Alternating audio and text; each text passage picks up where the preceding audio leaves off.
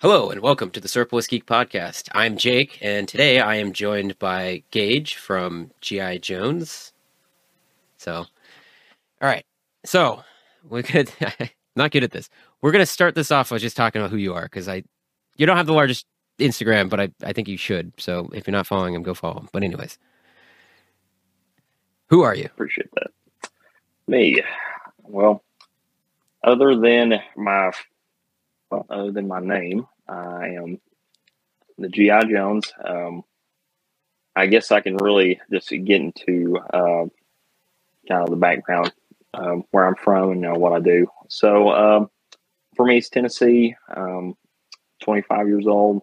Um, uh, my day job is I work at commercial sales at a place called uh, Tenere Industries. We actually make uh, cold weather uh uniforms and sleeping bags for the uh, military, and also oh, that's cool. Too. Yeah, so uh, we make the uh, the extended cold weather clothing system. We make oh. the uh, leather, uh, the layer uh, five, six, and seven uh, uniforms, and also like cold weather sleeping bags. And besides that, I'm also a uh, volunteer firefighter. I've been in the uh, fire service for seven years now, so that's that's something I also do. And then the big thing, and probably the reason why I'm here, is uh, my primary hobby, uh, which has to do with uh, military reenacting and collecting. Um, with uh, the big draw, I guess, my Instagram account, uh, the G I. Jones, which I started a few years ago, about three years ago. Um, so how th- how this thing came along was, uh, or my interest, I guess. Well, we'll go back that far. Yeah. So it, it started with watching war movies with my dad. You know, he was really big into that stuff, watching like Kelly's uh, Heroes. Oh, and, yeah. You know, the Dirty Dozen, you know, the the, the old the classics. School, yeah, the classic war flicks, right? I feel That's that, where yep. it started. Yeah. And then as I got older, you know, started getting to the more recent movies, like like my favorites, probably like Saving Private Ryan and, you know, Band of Brothers. You know, those. And, and that's what kind of drew me into the uh the uh, European theater of operations in World War Two. Like, that's my primary interest, is World War Two and in the European theaters. So that, that's kind of what has cemented that in my mind. And so for a while I'd collect stuff, you know, being a kid, you know, you get your M one helmet and, you know, some web gear and stuff to run around and play, that, that kind of thing. I did that with my brothers. And then for a while I just went on the back burner, uh, you know, growing up, you know, living your life and all that thing. And then, um, what seriously got me into it, doing it seriously, other than, you know, actually, was uh, at an event. I, I saw a World War Two reenactment group that was um, that was local to my area, and I had no idea these guys existed. It's the uh, five oh first group, which is uh, based out of East Tennessee, the Knoxville area, which we have guys from all the surrounding states, like Alabama, Georgia, the Carolinas, you know, Kentucky, that that sort of thing. But mostly everybody's from East or West, uh, well, just Tennessee in general. So uh, I approached these guys. Uh, I was interested and joined the unit. Uh, my application, filled it out. Next thing I know, uh, this is where this whole wormhole began. So I became a member of this unit, and first, you know, they give me a list of, you know, gear to acquire, you know, uniform, uh, uniform gear, you know, weapons, that kind of thing. So some of this stuff I already had just through just randomly collecting. You know, I would just get stuff here, there, you know, just whatever caught my eye that was interesting. So um, that's that's where that started. And then uh, that, it's just like a bug that just bit me. Like, as soon as I started learning about these things, I just wanted to learn more. And oh, yeah. And, also, purchasing gear, once you start, it, it, you just you don't stop. You just keep collecting because you're like, I got this, but I need this. And it's always something new. You, you always see something else you need. And I find myself doing that a lot, especially if I choose to do like a particular impression or something. I'm like, you know, I already have most of this stuff. It's usually I have the majority of the things that I need. It's just like just one thing I don't have that I need. So it, it's like a bug, really. So, um, oh, yeah, that's for sure, going, though. Yeah, so going on from there, um, try not to get too long-winded here. But now um, you're good. So I finally throw my first impression, my first uh, kit together for my unit. You know, they they approve it and everything, and so yeah, I'm feeling pretty good about it. Around that time, it had been a couple months, and uh, I thought, well, you know what? I have enough uniform and gear thrown together. Well, just for the heck of it, I just made another Instagram account because I already have a private Instagram. And so I thought, well, what if I just made a public one, just posting this just for the heck of it? I wasn't aware of how big of a community there was on Instagram as far as living history and uh, reenacting or just mil- military in general related things on there. I wasn't really aware of it until uh, I made an account. So starting that, I posted my first impressions. Obviously, not so good, you know, two, three years on from, you know, before now. But, uh, you know, I can say they've improved. But through doing that, I've met a lot of people, a lot of interesting, good people, you know, that, that even though this, a lot of this stuff is just a hobby, you know, people take it very seriously and they're very dedicated to it. And a lot of people, they want to do things right. They're, and uh, so I strive to be somebody like that, not about the, the likes and the followers and that kind of thing, but I try to aim to do something right and respectfully as I can. So, and that's kind of where I've got to now, slowly just building up a following. And I've met, a, like I said before, I've met a lot of nice people along the way. And, and there's people that's really helped me out with things. So um, I, I can kind of say that's a brief rundown of where I've started to as where I'm at now. So.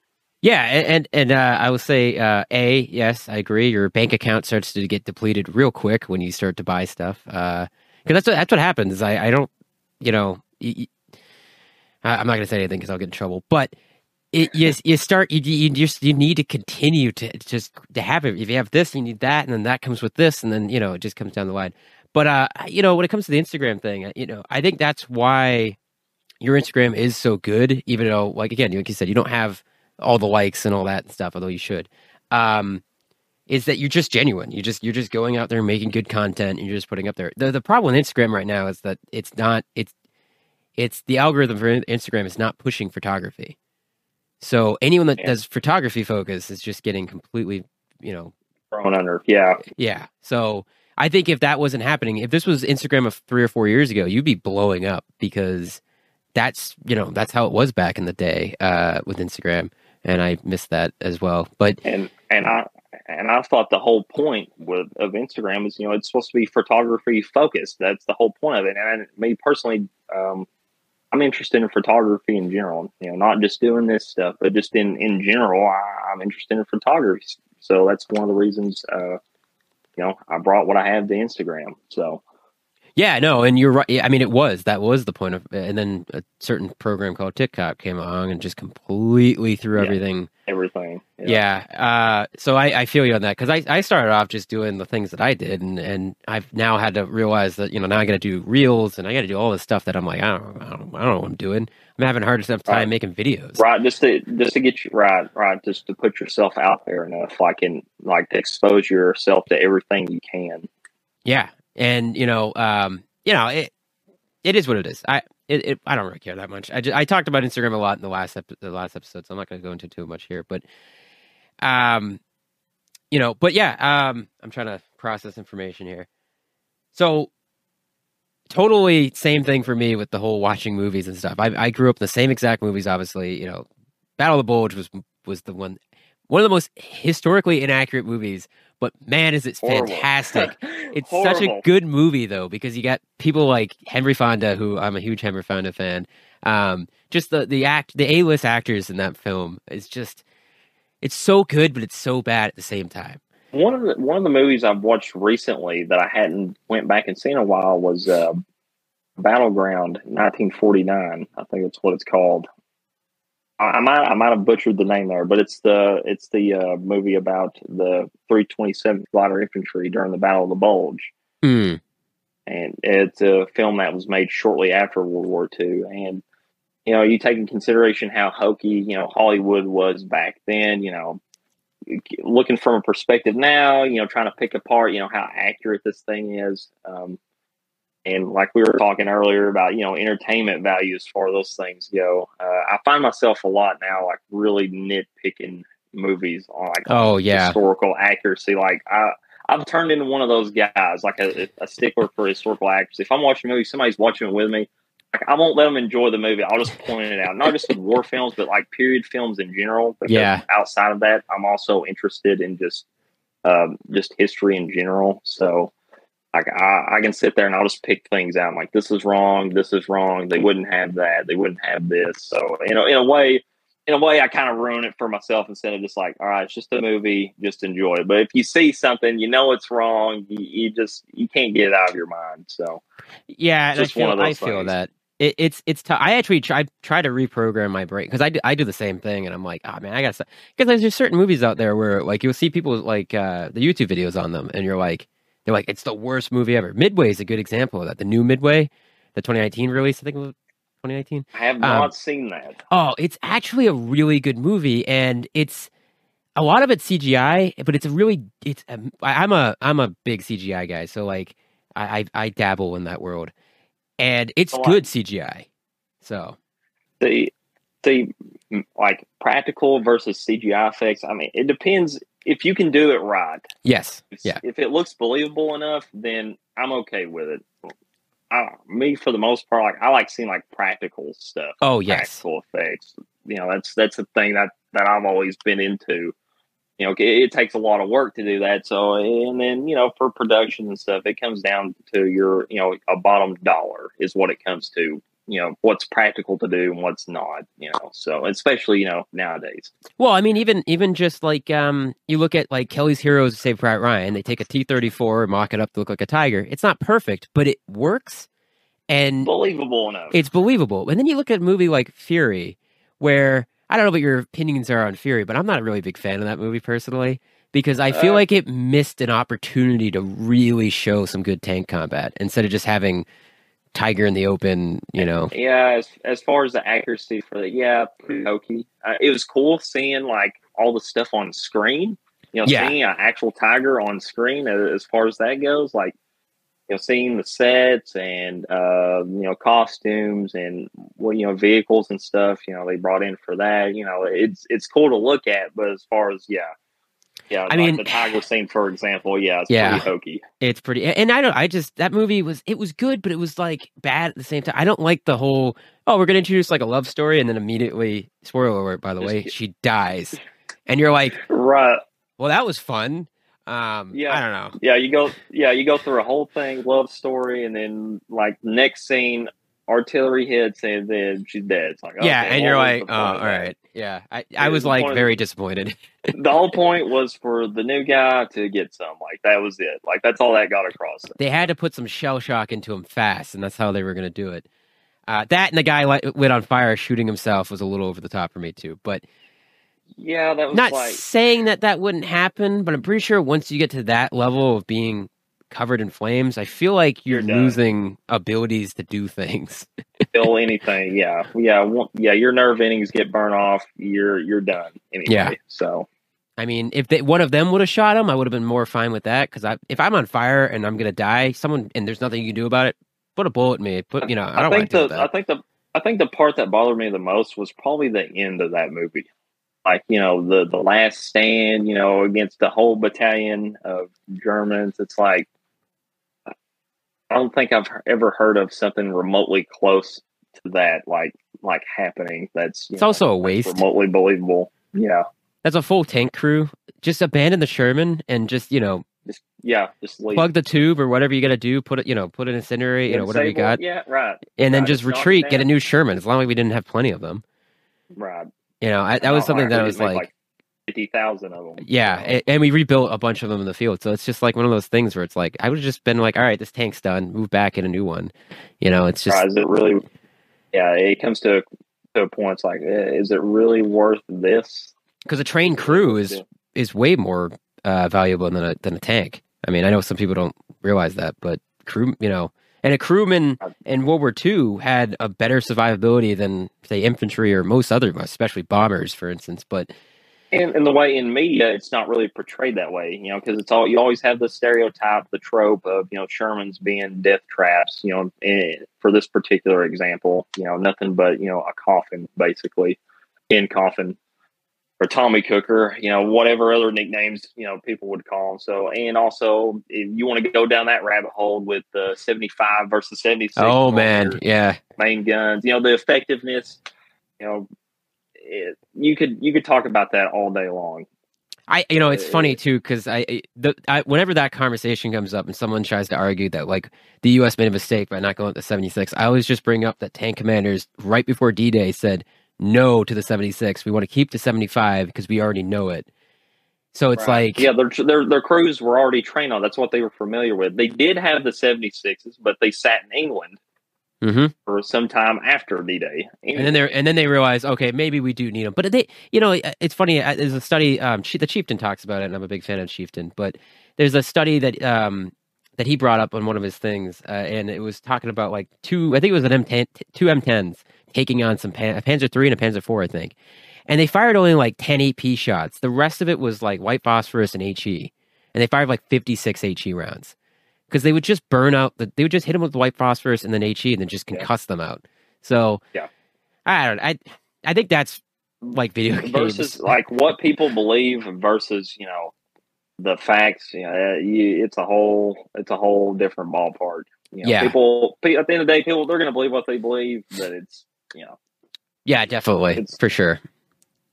I, I yeah, it, you know, and it, coming from someone who I never deployed, but coming from someone who did serve a little bit, I guess, um, you know, it, it's the same thing with like being a weekend warrior, being a National Guardsman. You know, it's people have this idea of what it is, and anyone that's listening, uh, it's not one week in a month, two weeks in the summer. They are lying to you. Uh, sometimes it's three days, sometimes it's four day drill. To, a weekend can be anything. A weekend can be a week. Um, yeah, and yeah, I've, uh, I've got a. I've got a buddy, he's uh, from here. He's actually uh, in law enforcement here, the local sheriff's department, but he's also in the, the guard, too. He's with the uh, M P outfit. So, yeah, it's... Yeah, I, I, and that's not to say people shouldn't join the National Guard. I think the National Guard's fantastic. I think it's got a lot of opportunities. I know a lot of people who've made the most of it. You just, as my dad always said, it's it's the effort that you put in is what you get out. So, it's... If you don't put a lot of effort into it, you're not going to get much out of it. Um... You know, and if you want to just do your two, four, six, whatever contract you want to do, just do it, and then just you know get out and stuff. But uh, you know, hopefully I can have some some people on that were in the National Guard with me. I'd like to have that. This is a reminder to those people if they're listening to come on. Um, yeah, that's a hint. Yeah, that's, that's a, a hint. That's a big hint. Um, some of them have agreed to, and have not showed up. Uh, but anyway, so we'll move back to you. So you you did you you're doing the reenacting, which is awesome. Uh, it's something I always. Looked looked into. I always wanted to do. I just don't have the time for it, unfortunately. But um, time or energy or money or anything. Um, but you did the reenacting. Uh, you do. I mean, you you cover pretty much. I, I would. I want to say you cover from like World War Two and, and on your Instagram all the way up to what do we say, like the eighties or maybe early nineties, somewhere in that nineties, ballpark. Or, and that that's like my exact goal. Uh, it's it's weird. Um, My primary focus is World War Two. Uh, that's one thing I've always been interested in. But after that is uh, Cold War. You know, forty-six yep. to ninety-one. Um, I like like you were just saying. I dabble in a lot of operations. You know, that kind of covered the span of that uh, almost fifty years, you know, from the early days of the Cold War till the end. So um, you know, starting out from guys wearing M forty-threes to you know B D Us. So it. And that's one thing that really interested me is uh, it, all the different changes that, that happened over that span. How the uh, the military, in, in my particular case, you know, why I'm interested in the Army, how the Army evolved from the end of World War Two till the end of the Cold War. It's very interesting to see in uh, the uh, uniforms and gear and weapons. And it's you could you could go in a lot of. Uh, it's a rabbit hole. Oh yeah, for sure. Just, yeah, that's that, that's the best way I can put it. It's a rabbit hole. You could pick one impression, and you could you could go on forever. You you could you could get all the stuff you wanted for an impression, still not have everything. Like oh yeah, I for the for the most part, I just cover basics. You know, a basic representation. I'm not going to say it's always. I strive for accuracy the best I can, but you also have like practical limits, and you know one of those things comes down to money, obviously, of course, but um. Or things you just can't find. That, for example, um, while back, I was building on my Korean War impression, and uh, it's almost next to impossible to find a M forty-eight fishtail parka. Yep. You just cannot find these things, and if you do, it's expensive. I'm six foot. I'm six foot, one hundred seventy-five pounds. So I'm like a tall, lanky guy. The ones I find like on eBay, small for like you get, you get like a four hundred dollars. Small yeah, short like, thing going on. Yeah, I know. Yeah, yeah. It's like so. I I can't a hundred percent accurately do it because I don't I, I don't have that item and I don't have anything to substitute it with. So it, it does have its limitations. So for the most part, I just try to stick basic. It's a basic representation to give somebody an idea of what a what a, a, a an infantryman or rifleman, you know, or whatever impression it is, you know, an idea of what this person would have looked like, you know, to give somebody a sense of time and place. Yeah, yeah, that's, I, I think you do a good job that, at it. Yeah, yeah. So that's what I aim for, and it's just become an obsession for me. Like just from World War Two on, and I just find it very interesting. It and uh, yeah, so it, it, it's it's been a lot of fun, and not just acquiring items, but doing the research involved. Like I'll sit and look at pictures after pictures. I'll look at them again, and uh, I can look at the same picture thirty times and still see something new every yep. single time. And so when it comes to putting an impression together, uh, it, it comes down to the details. And uh, that's the thing I like to focus on. So it's, uh, it's it's very interesting. I'll just put it that way. Yeah, it kind of becomes an addiction almost because you just you can't stop. It just... You're um, never finished. And it's funny that you bring up like the evolution and stuff because I think that's... I, I've always wanted to do a, a, something on the evolution of, of, I guess, specifically the Army too because I kind of focus on the Army as well. But... Um, nothing against the Marines, but there's enough people doing Marine content out there. Yeah. But it, it, it, like, it, it's funny because you look at like um, field jackets. Field jackets basically stay um, kind of the same almost same. all the way up to the two thousands when they stopped, you, you know, doing it. If there's a particular item I'm obsessed with, it's field jackets. I love field jackets. I've got my M forty-three. I just recently got an M nineteen fifty. Field jacket. Ooh, that yeah. fits me. Yes, sixty bucks on Facebook Ooh. Marketplace. I snagged that thing. Awesome. I have an M sixty-five. You know, in the uh, the uh, O G. You know, the green, olive green. Um, I've got uh, a Woodland. I need a Woodland. M sixty-five and Woodland. Yeah, that, that one's a Marine uh, marked one. It's got the uh, the E G A stamp. Oh, okay, the, uh, that's breast cool. pocket. Yeah, and that one my father gave me because. Along with the war movies and stuff, going back to that, my dad also collected militaria, you know, for, for practical purposes, not as in he was interested in it, but it served a practical purpose because he was an outdoors guy, camping, hiking, okay, that yeah. kind of thing.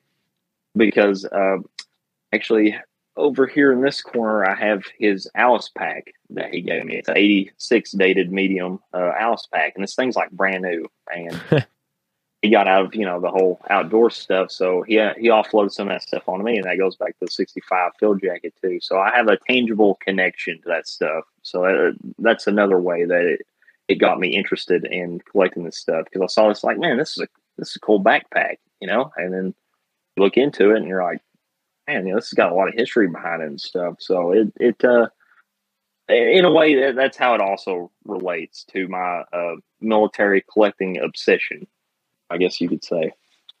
Yeah, yeah. No, it's, again, it's pretty much the same for me. It just, my dad served and, you know, he he passed on the stuff that he kept to me and stuff, and I still have some of that stuff, uh, you know, um, although he wouldn't let me keep his uh, field uniform, his dress uniform, so I don't have that.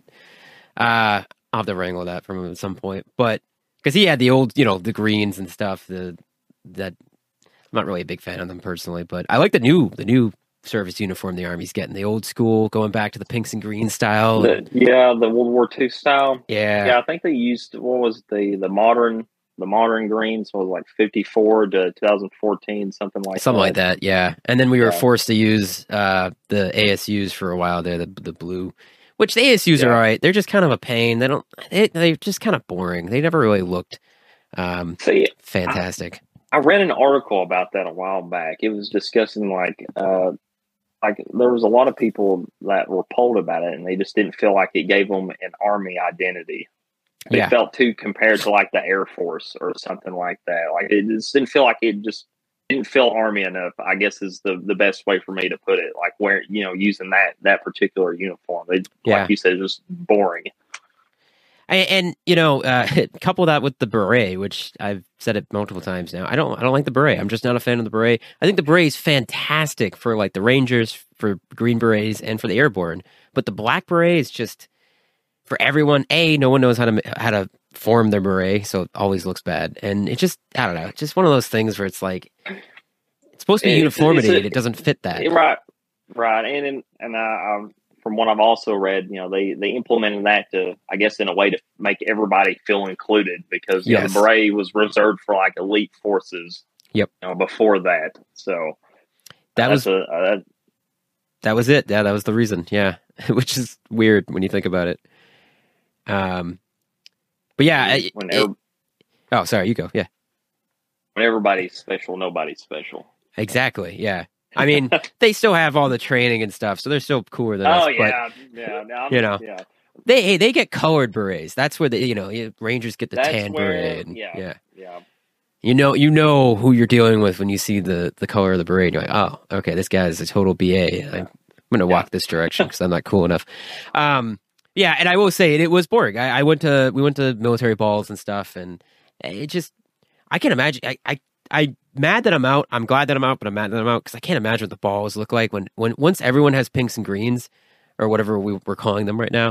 Uh, yeah. It's going to look awesome. It's just going to be a bunch of dapper dudes and ladies walking around just like... And, and it's it's going thrown back to the World War Two, you know, time period, you know, our you know our greatest generation era. You know, a lot of people look back at that with, you know, nostalgia.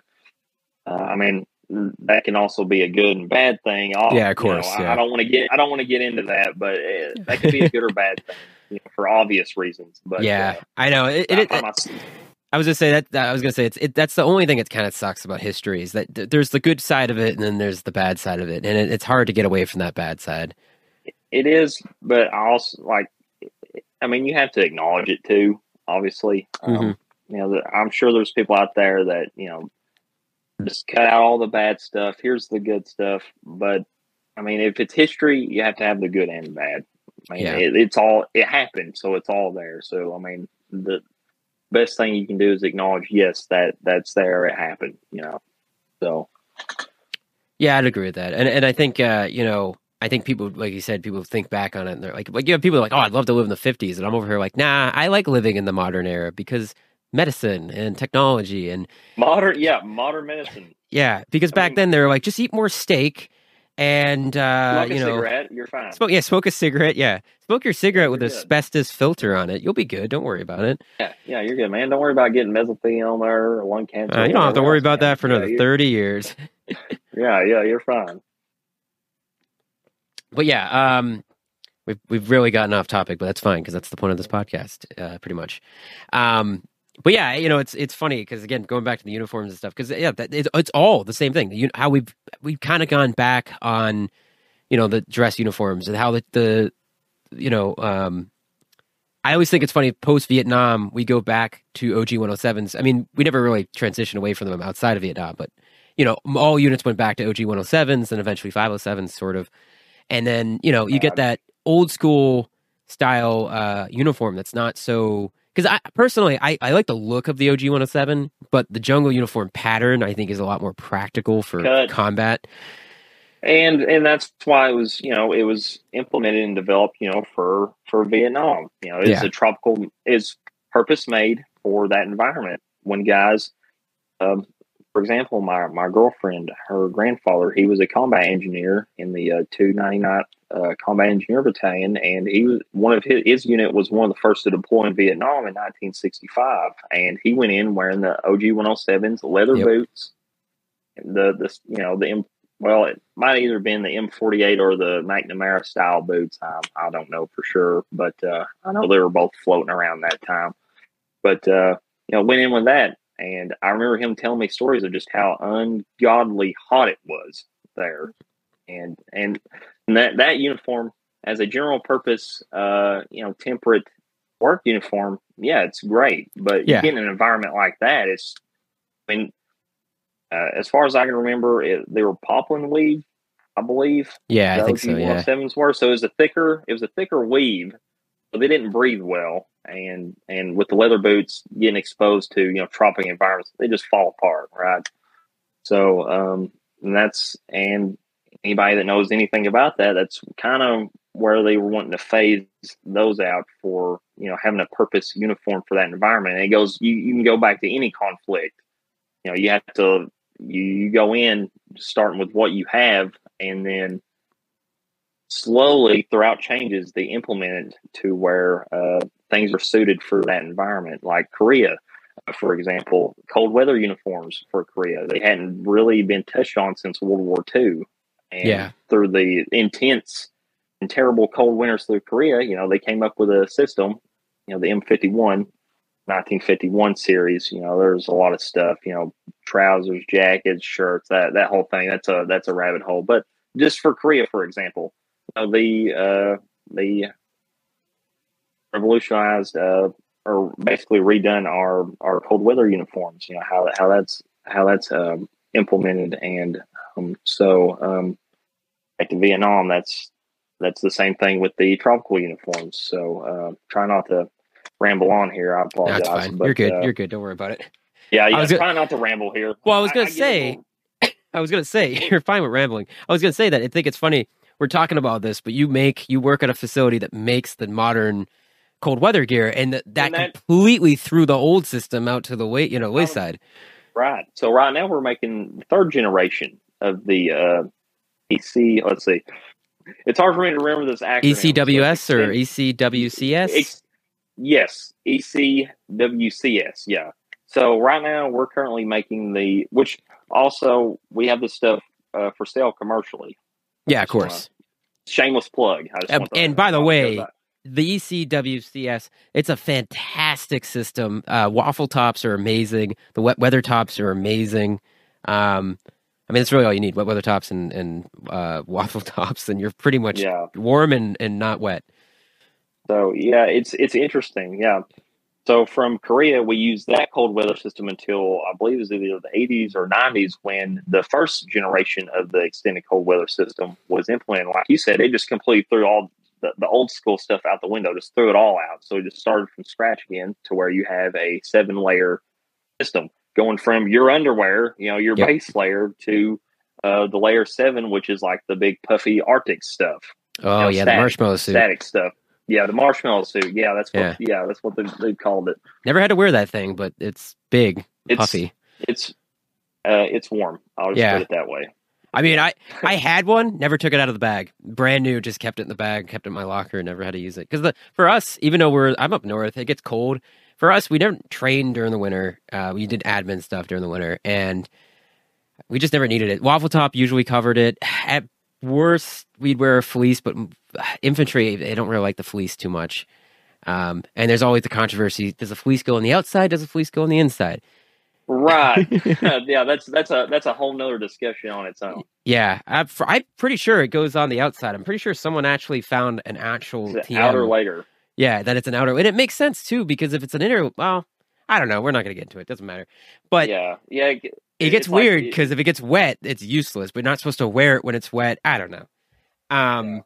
But yeah, the, it's funny that when you brought that up, because I was that's all I could think about. Because personally, you know, people will talk about oh, it's the lowest bidder or blah blah all that crap. Um, but it's not. The E C W, oh my, whatever. The the cold weather gear is amazing. Uh, our new our sleeping gear is amazing. The modular sleep system. Uh, That, yeah, I think, modular yeah. sleep system, yeah. Amazing, my, fantastic. Yeah, yeah. Where I work out here, we have our own, you know, our own version of the M S S, and uh, which we're working on, you know, getting that out. And it's a multi-part. We have a four-part and a seven-part system. Ooh. Um, yeah, yeah.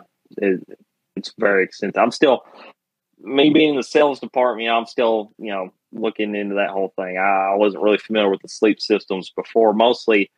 I worked on the line job where, you know, we made the, the uh, jackets and trousers and stuff, you know, for the, the cold weather gear.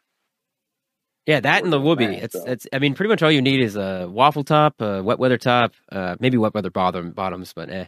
And then a Whoobie, and you're pretty much covered out in the field. Maybe a poncho. Definitely. And, and yeah. I do call them Whoobies. I don't care what the Marines say. I call we call them Whoobies in the Army, and uh, wherever that came from, you know, who knows. But...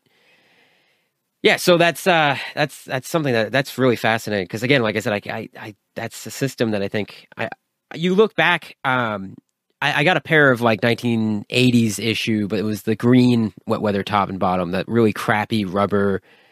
Damn thing ripped when I was like picking it out of the original packaging. It just ripped right down a seam. Wow. And I was like, oh, this is great. And I, it's yeah. when I did that that post on the guys in Desert Storm wearing it, well, Desert Shield technically, wearing it and stuff yeah. for training purposes and stuff. And because people always had questions on that, I finally found something that detailed why that was worn that way.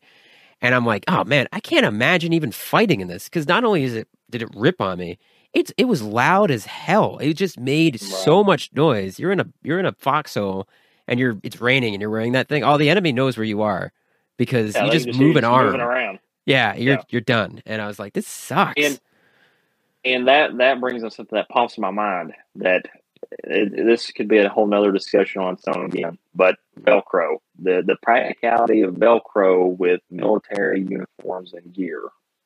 Yeah, that you could but, buttons you, are superior. Argue, yeah, definitely, I agree. Yeah. I, I think Velcro's stupid. Velcro's stupid, but it's used on everything. Um, so uh, yeah, you're preaching I, to the I choir agree. on that one. I can tell you, a lot of guys don't like the Velcro because it, it makes noise, so you can't do anything with and, it. And what's the and for example, like the the combat uniforms, like, I mean, do you need?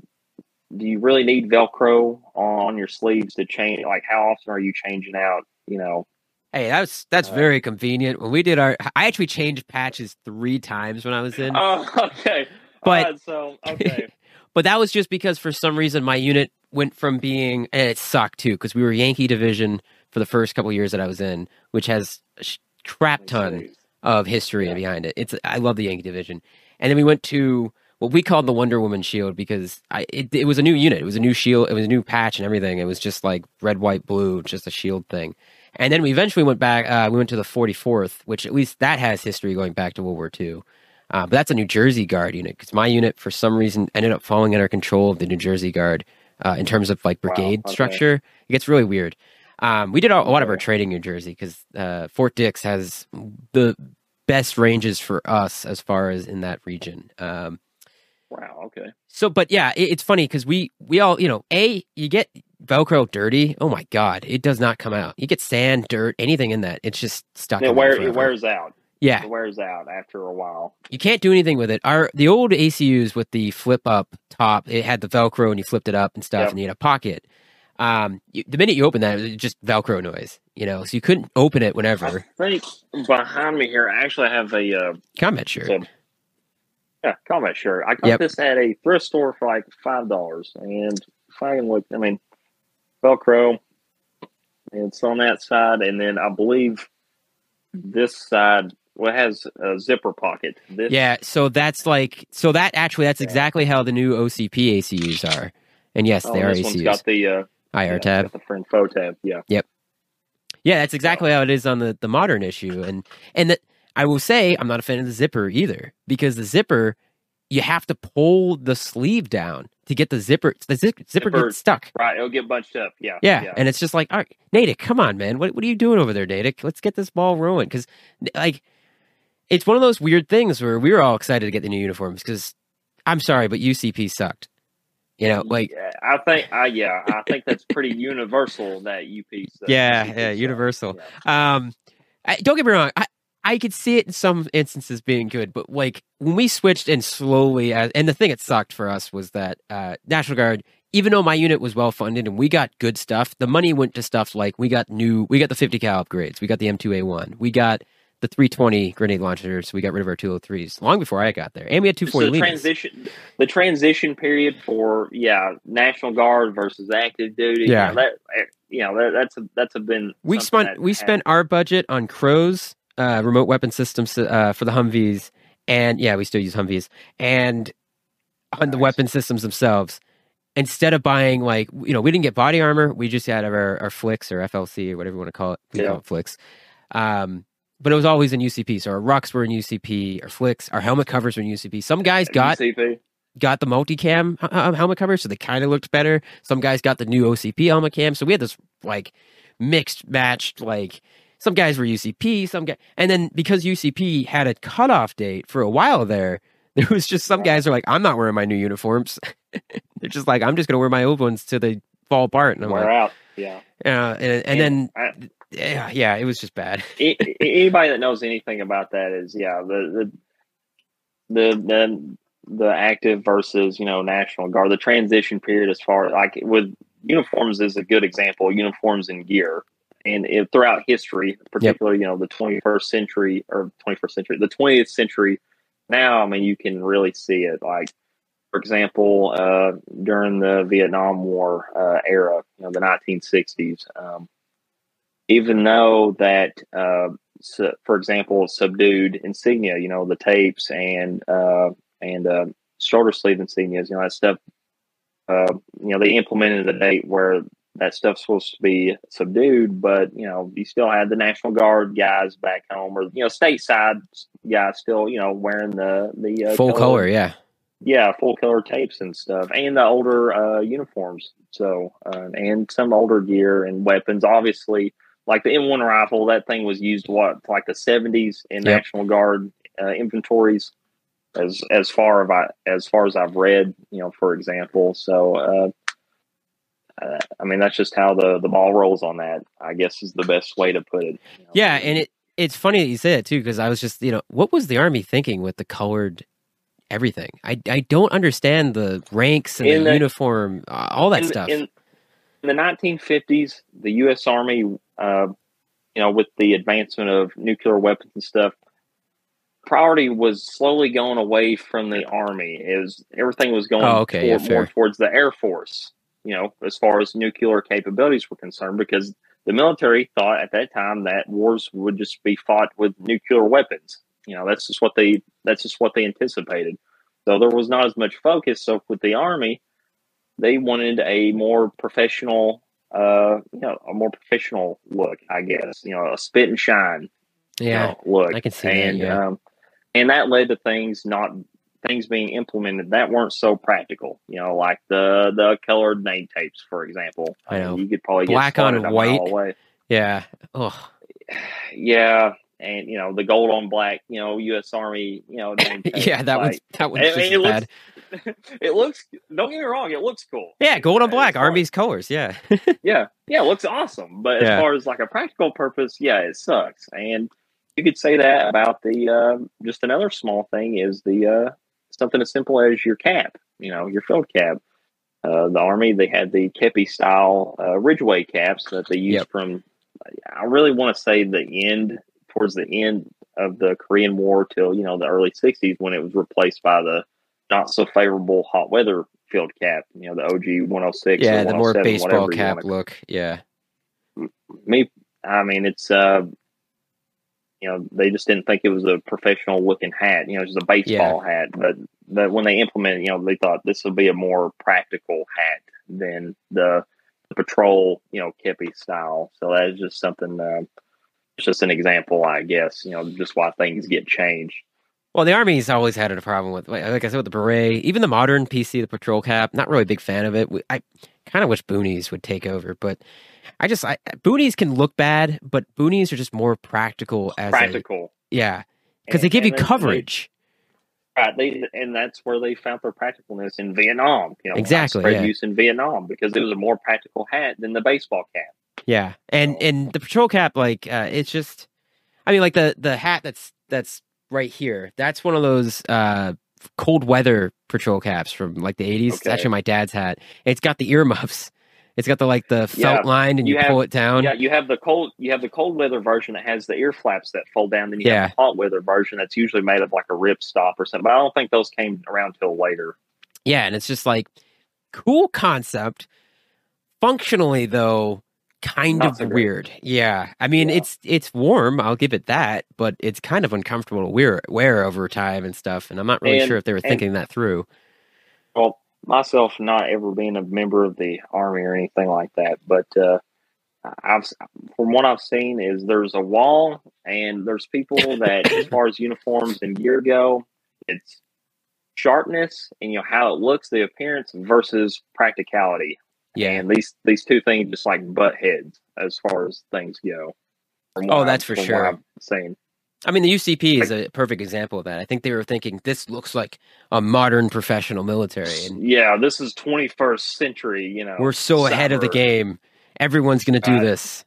I mean, it might just be me, but like like Modern Warfare two, for example, that's just what sold it to me. I was like, man, U C P, this is cool, man. Oh yeah, you know, this is yeah. yeah, this is the modern, you know, this is the modern army, you know, kind of thing. And then later on, I was like, when I'm thinking about it, I'm like, that was a terrible camouflage pattern. Like the whole point of camouflage is to give you some kind of at least concealment, and you're not going to get concealment with that in most environments. So, oh my uh, god, you should have seen when we trained. We were out in the, the woods and stuff, the forest, and it was just like with, with U C P. There's a bunch of gray dudes just hanging around and stuff. It's like, all right, they're going to be the setting up an ambush. You can't see them.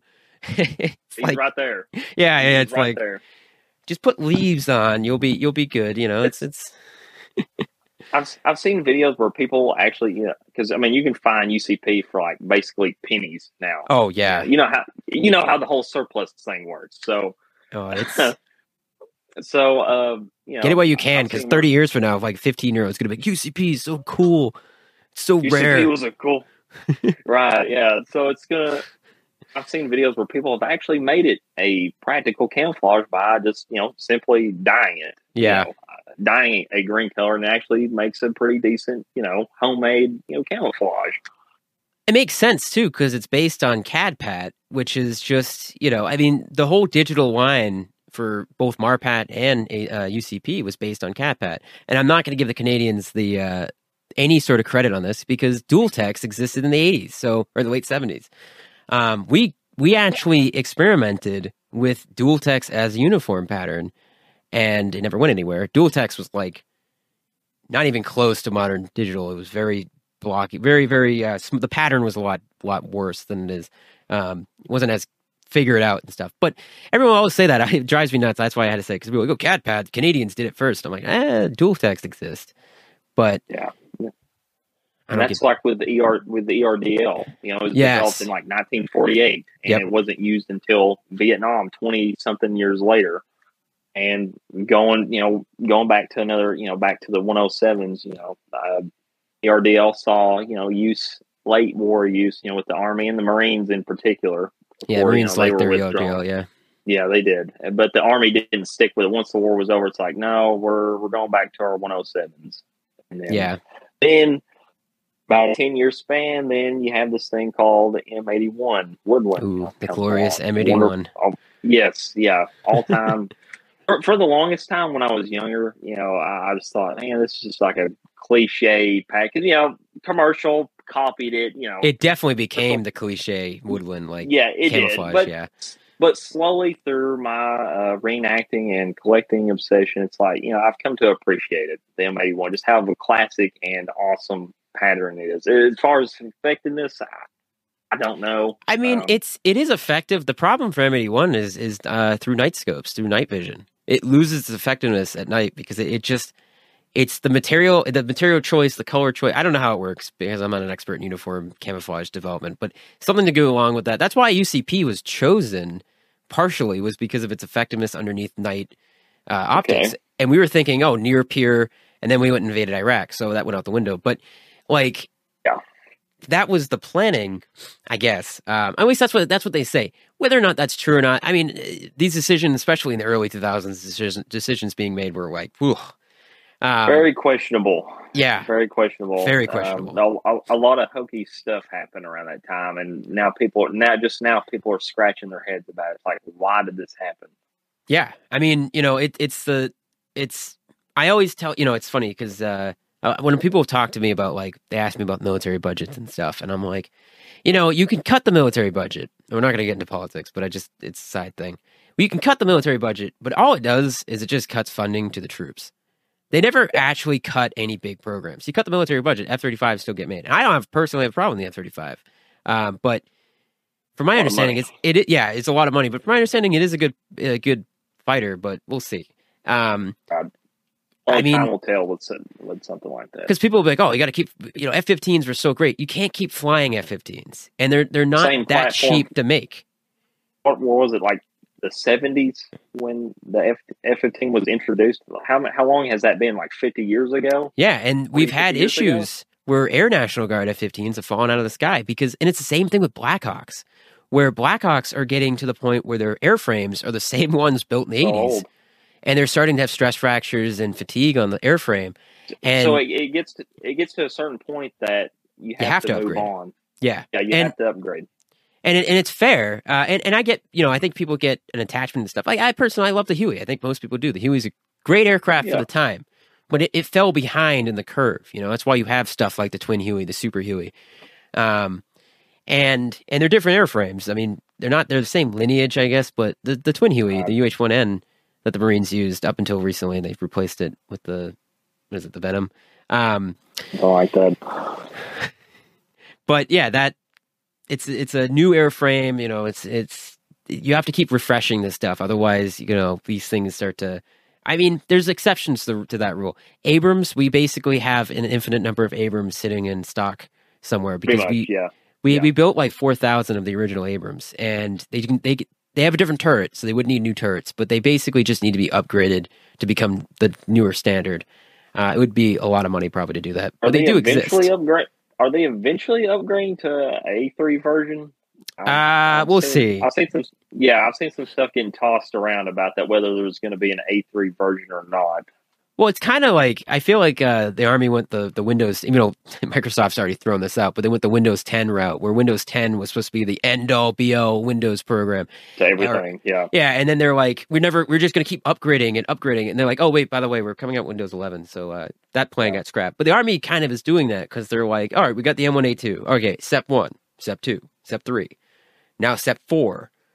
When's the A three coming? Eh, we'll see. And it gets we'll to a see, point yeah. to where... From what I can tell, they're just going to scrap the whole line and just go with a new tank. They already have a development just a, all plan. The, just a all, altogether new new platform. Yeah, and it's probably going to be, I, if I remember correctly, I think it was the twenty forties is what they're aiming for, because at the moment, the Abrams does a good enough job that they think, I mean, we're still flying B fifty-twos, so I mean...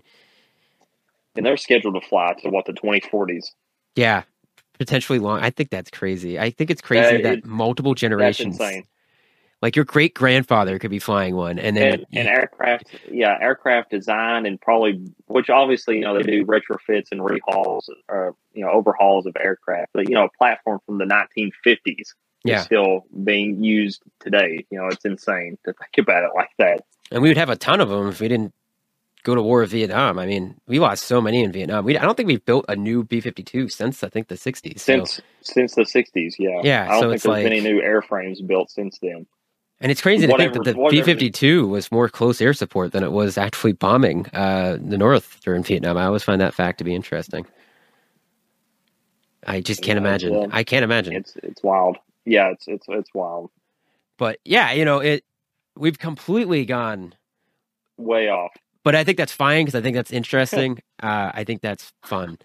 Um, yeah, I'll, I'll try to I'll try to keep it on topic for you. But. You can always come back on and we can just blabber longer. I, you got, we're basically the same person. I've just realized that we could probably talk on this for like six hours and, um, I'm, I'm sure nobody would want to go through six hours of us going on about this. Be, hey, people listen to Joe Rogan and he does like three hour long podcasts. Good point. Good All right. point. Fair enough. I'm not yeah. Joe Rogan. So, I mean, you know, but I don't know if that's a good thing or a bad thing. Um, so I think we are going to end it though, because we were at fifty-three minutes, and I think that's wow. It's been going on that long. That's okay. yeah, we've been yeah we've been doing good. I, we're in my my where I like to aim for for length. So, um, it was awesome. a it was a pleasure to have you on, man. Like this has been a really fun conversation.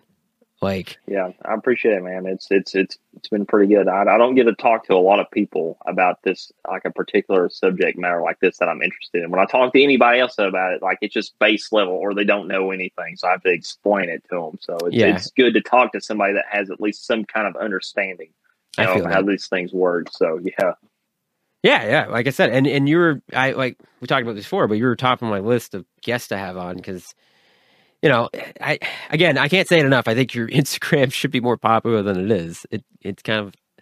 I'm honestly, I'm happy where I'm at. It's as long as there's somebody out there that enjoys it. Um, I'm just glad to be a part of it. And it's not just me; it's a community of people. Um, uh, people put a lot of work and dedication into that. It's something that's considered a hobby, and uh, I appreciate that a lot. And I like being a part of something like that that people uh, people have a lot of joy in doing. So. Um, Yeah, for all the negatives that our community, the, the communities, I should say, because it kind of spans multiple communities, it, there there is something about it that I think just it's a draw to to do it. it. It's fun, it's interesting. You get the history, you get the people. You can you can toss ideas around, and, and if you don't know something, you can ask a question, and someone will probably have an answer. And and there's so many different things happening at once that you're able to like just I don't know. It's just it's it's it's so much. It, it's their community is good for the most part, and I think that's important. For the most, but, for the most part, like you, you always have your bad your bad eggs, but for for the most part, it's something I really enjoy doing. So, um. yeah, it's awesome, and I'm glad you're doing it because, like I said, you bring you bring a really good uh, perspective on on things because your you, your impressions you're reenacting I, it's really good. I, I I just I just see something and it's a rabbit hole. I focus on it till I, I just I get it done. I I can't explain it. Um, there's so much more I could say about it, but like you said, you know, went on long enough about this thing. But uh, like I said, I, you can I, always come back on again. I can always come back. That, yeah. that is true. I can always come back. Or we can turn this into a separate show. I'm fine with that too. I'm I'm good for anything, honestly. I, well, I I've we'll, had a lot of fun doing this. We'll see, because I I thought about that a second ago. I'm like, that's not a bad idea. A completely separate show talking about stuff completely different because I think that yeah, could be right, right. We we just. I'm sure you had. I'm, I'm sure you had. A, you know, topics to go by, but like you get me started on a tangent. Like you know, we can talk about a certain thing for forever. Like I can go on about stuff forever. That's how obsessed I am with this stuff. Yeah, I yeah. You're, you're telling me. I, it's a problem. Um, but all right. So uh, anyone who wants to find you, where do they find you? The G I. Jones. Um, the underscore G I. Jones on Instagram. That's, and I will that's where you can find me. Link it in the description on YouTube, and I don't know how well links work on the podcast formats, but I'll link it so people can find it. Um, and I think that's it. So like I said, thanks for coming on, man. This has been extremely fun. Good conversation. Yeah, thanks for, yeah, thanks for having me on, man. It's been a lot of fun. And uh, with that, we'll say goodbye. All right, man.